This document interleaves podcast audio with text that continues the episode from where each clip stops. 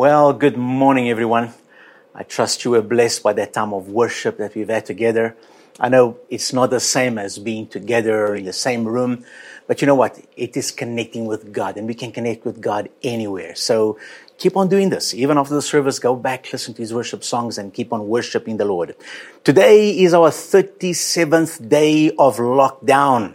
On Tuesday will be the 40th day of lockdown.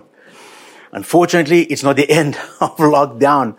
Uh, we're on level four, but for most of us, there's no difference between level four and level five. And from level five right down to level one, it seems there'll be still no public gatherings allowed. So it'll be a while before we can meet in a church building again. We are aware of the challenges this is creating for many families. Let us continue praying for a solution, a way of treating people against this virus so that the world can go back to work, study, and socialize again. And as much as we can, let us help one another as we are able.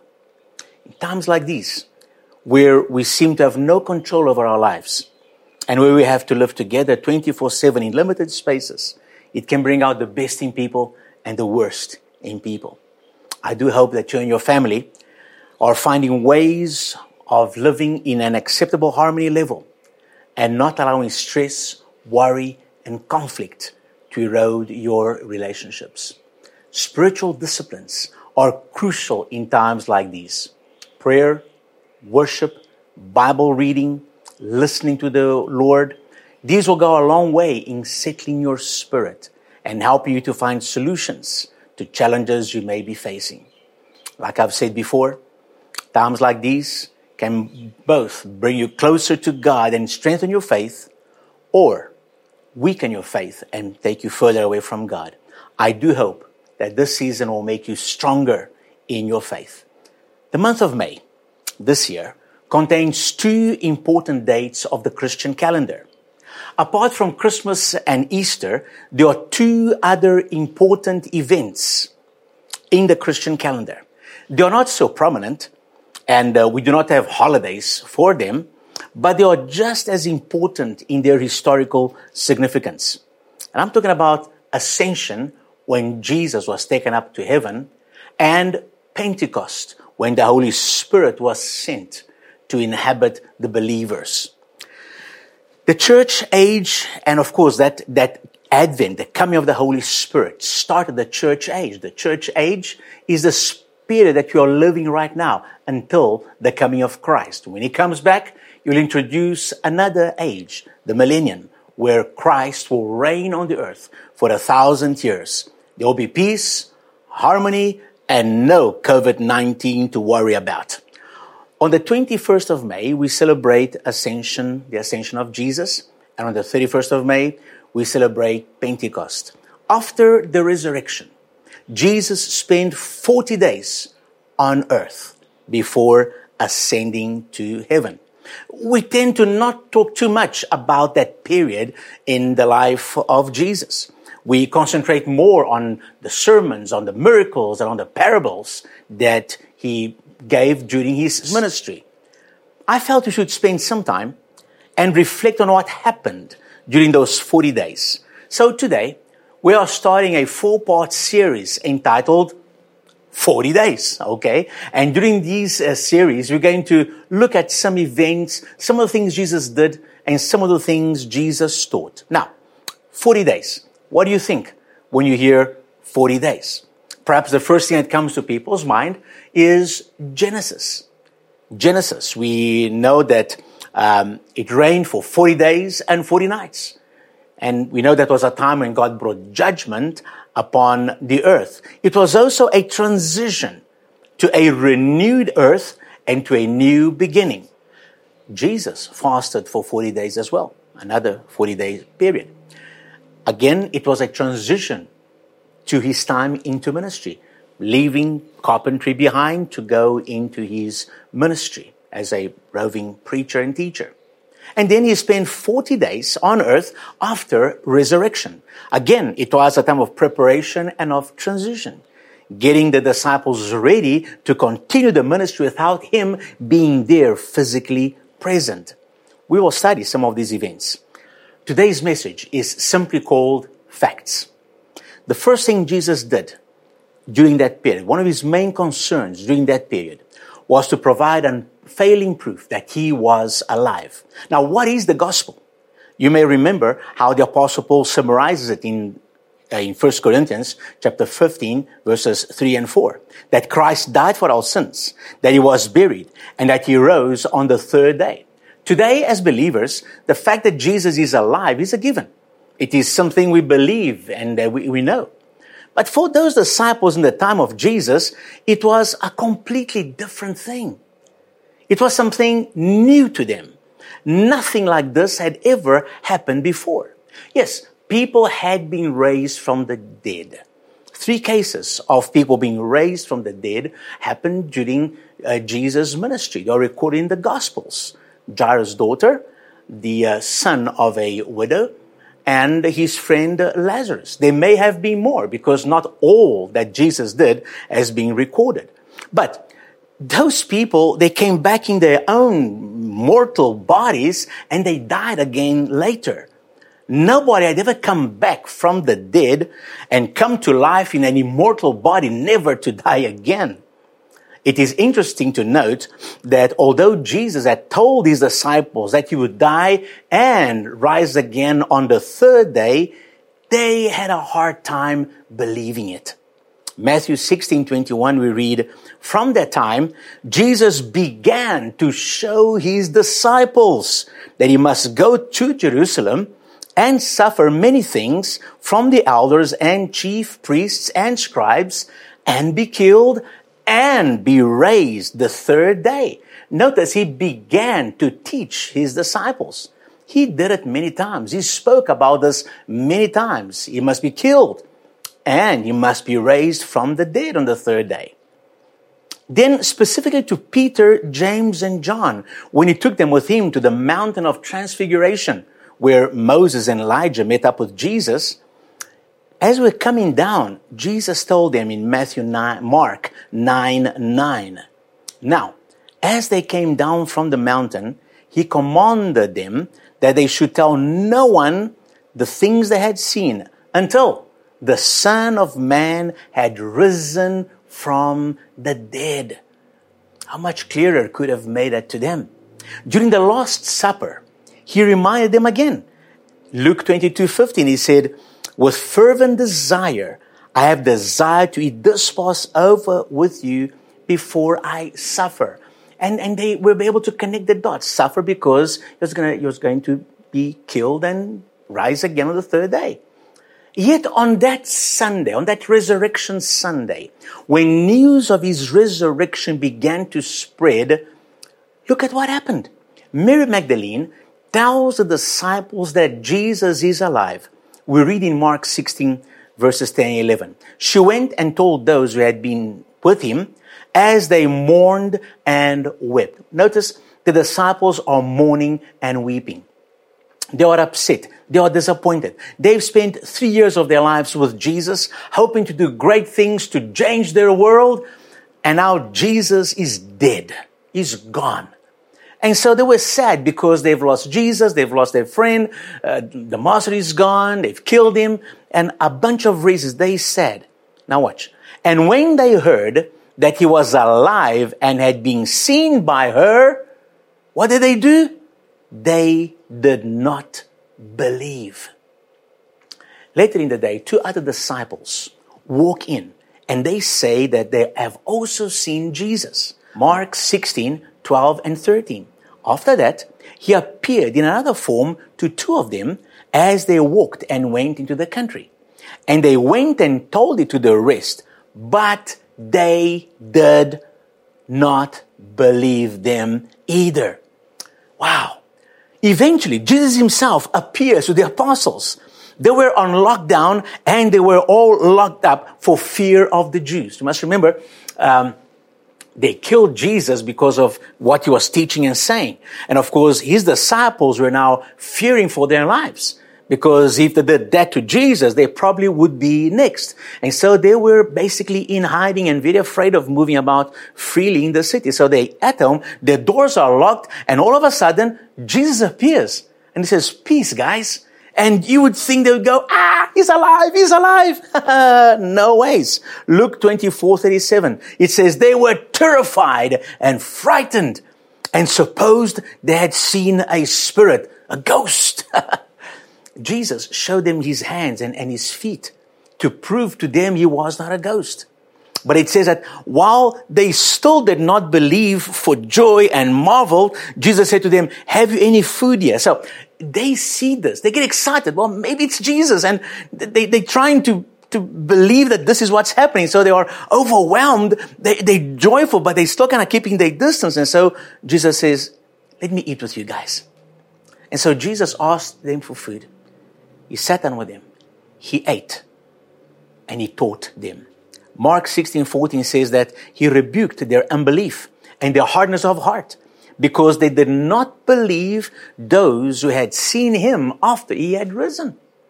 And in Luke 24, 44 to 47, we read, Then he said to them, These are the words which I spoke to you while I was with you, that all things must be fulfilled, which were written in the law of Moses and the prophets and the Psalms concerning me.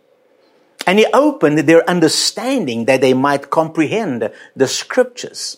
Now, when it says he opened their understanding, he didn't just go click and all of a sudden they could see things. No, he spent time with them in the scriptures, explaining again, opening up the scriptures to them, and then they began to understand.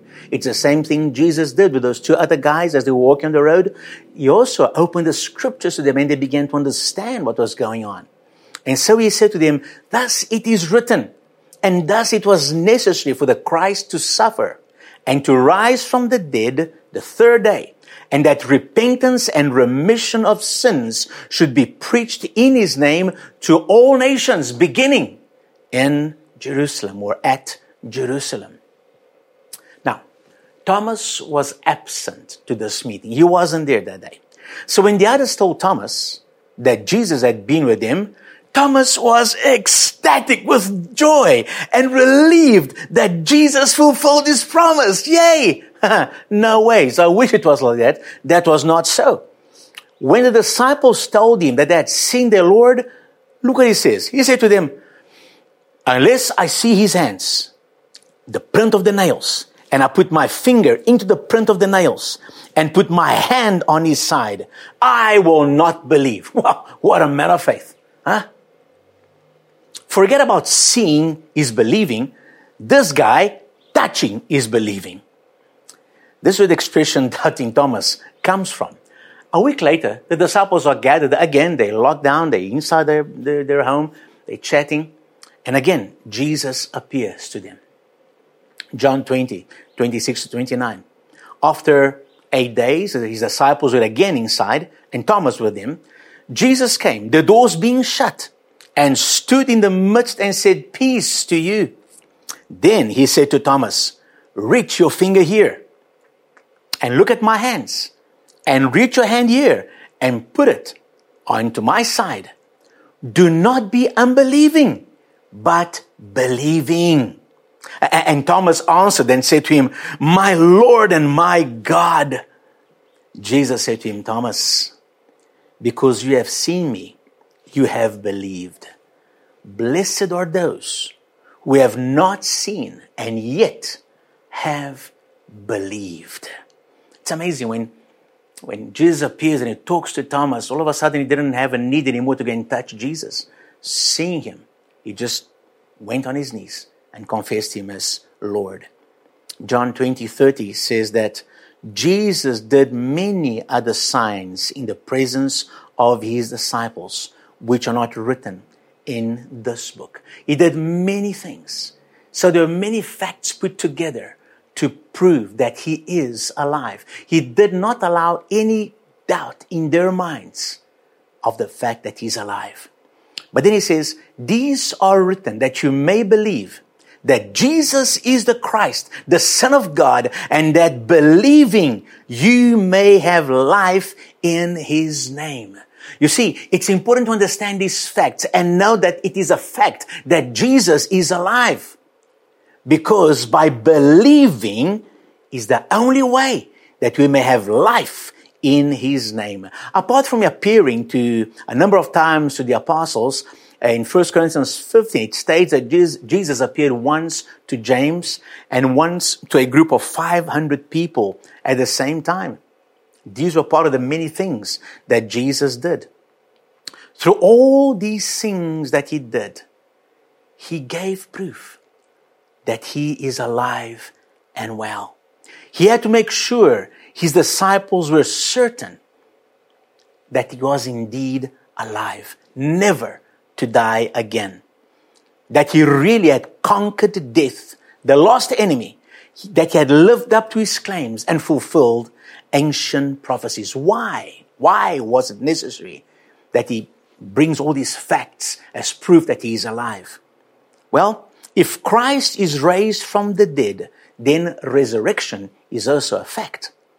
Our hope as followers of Christ is based on the premise of life after death and the resurrection of the dead. If there is no resurrection, then Christ did not rise from the dead. If that is the case, Paul puts it in this way in 1 Corinthians 15, 17 to 19. He says, If Christ is not risen, your faith is futile and you are still in your sins. Then also those who have fallen asleep in Christ have perished. In other words, those who have died as believers, they are gone. Finished. If in this life only we have hope in Christ, we are of all men the most pitiable. So Paul is saying, if Christ is not alive, we as followers of Christ, we are the most pathetic group on earth because we follow someone who does not exist. Then our faith is in vain and our preaching is in vain. But Jesus is alive and he made sure he left enough evidence as proof of that. Facts which even convinced a persecutor of the faith like Saul of Tarsus to become an apostle Paul. And he declared boldly in 1 Corinthians 15, 20 to 26, but now Christ is risen from the dead and has become the first fruits of those who have fallen asleep. For since by man came death, by Adam came death, so by man came the resurrection of the dead. By man, Jesus, he was a man, by him came the resurrection of the dead. For as in Adam all die, even so in Christ all shall be made alive. But each one in his own order. Christ, the first fruits. Afterward, those who are Christ's at his coming. Then comes the end. When he delivers the kingdom to God the Father, when he puts an end to all rule and all authority and power. For he must reign till he has put all enemies under his feet. The last enemy that will be destroyed is death death will, time, will eventually cease to exist. It will be the last enemy to be destroyed. But Jesus, He has already destroyed death. Death has no power over Jesus. Now, resurrection was a new thing to the disciples. Like many today, the disciples doubted. It did not make sense. It was not natural. So Jesus gave them time to adjust to this new reality. It was important for them to adjust to the reality of the risen Christ. We read that they were locked in. They had seen what the elders had done with Jesus. They did not want to be next. They were afraid for their lives. But the fact that Jesus is alive changed everything. A bunch of ordinary, fearful men and women became bold witnesses of the gospel, preaching salvation in Jesus in the face of death. Many of them gave their lives for the gospel, just like many are still doing today, 2,000 years later. They could be empowered by the Holy Spirit because they knew what they were doing and why they were doing it. They were following the orders of someone who is alive, who has conquered death and will return to rule the earth. None of them would be foolish enough to put their lives on the line for a lie. We can only be bold witnesses today if we believe the fact that Jesus is alive. Those disciples had a major hurdle to overcome, and they needed to see and touch Jesus. The foundation has been laid. There is an ample proof of the work of Jesus in people's lives today. Although it is true that Jesus appears to people from time to time, we do not need his appearing to believe the fact that he is alive. Jesus was referring to us when he spoke to Thomas, when he told Thomas, Blessed are those who have not seen and yet believe. 2 Corinthians 5 7 says, For we walk by faith, not by sight. Do you know that Jesus is alive? Are you able to help someone who is wondering if Jesus is alive? Can you help them put the pieces together, join the dots?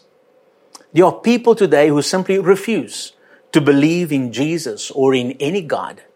They have made up their minds for some reason that religion is a man-made system. However, like those disciples, some people are simply struggling to wrap their minds around something supernatural like the resurrection of Christ. Spending time searching the Word of God and looking at the facts of history will show that indeed Jesus is alive. For us as His followers, knowing that He is alive brings great comfort and hope. It reminds us that this world has a future. History has a destiny.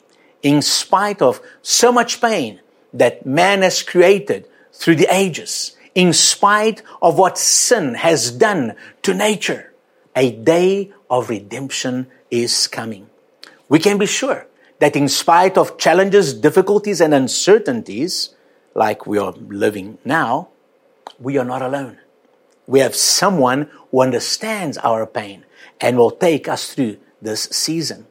My prayer is that we would build our lives on the foundation of truth, on the fact that Jesus is alive, on the various things which he left behind to prove to us that he is alive, on the fact that Jesus is our Savior, on the fact that Jesus is our Lord. And so, I invite you to join us next week for part two of 40 days. Next week, at the end of our service, we will have communion. So I invite you to get bread and juice ready so that you may spend that time together. Jesus is alive. Have a blessed week. Let me pray a benediction over you and enjoy this day and enjoy this week. May the love of God the Father, the grace and the peace of our Lord Jesus Christ, who is alive, and the fellowship of the Holy Spirit who is in us be with you, be with me, be with all of us, empowering us from day to day. Amen. God bless you. See you next week.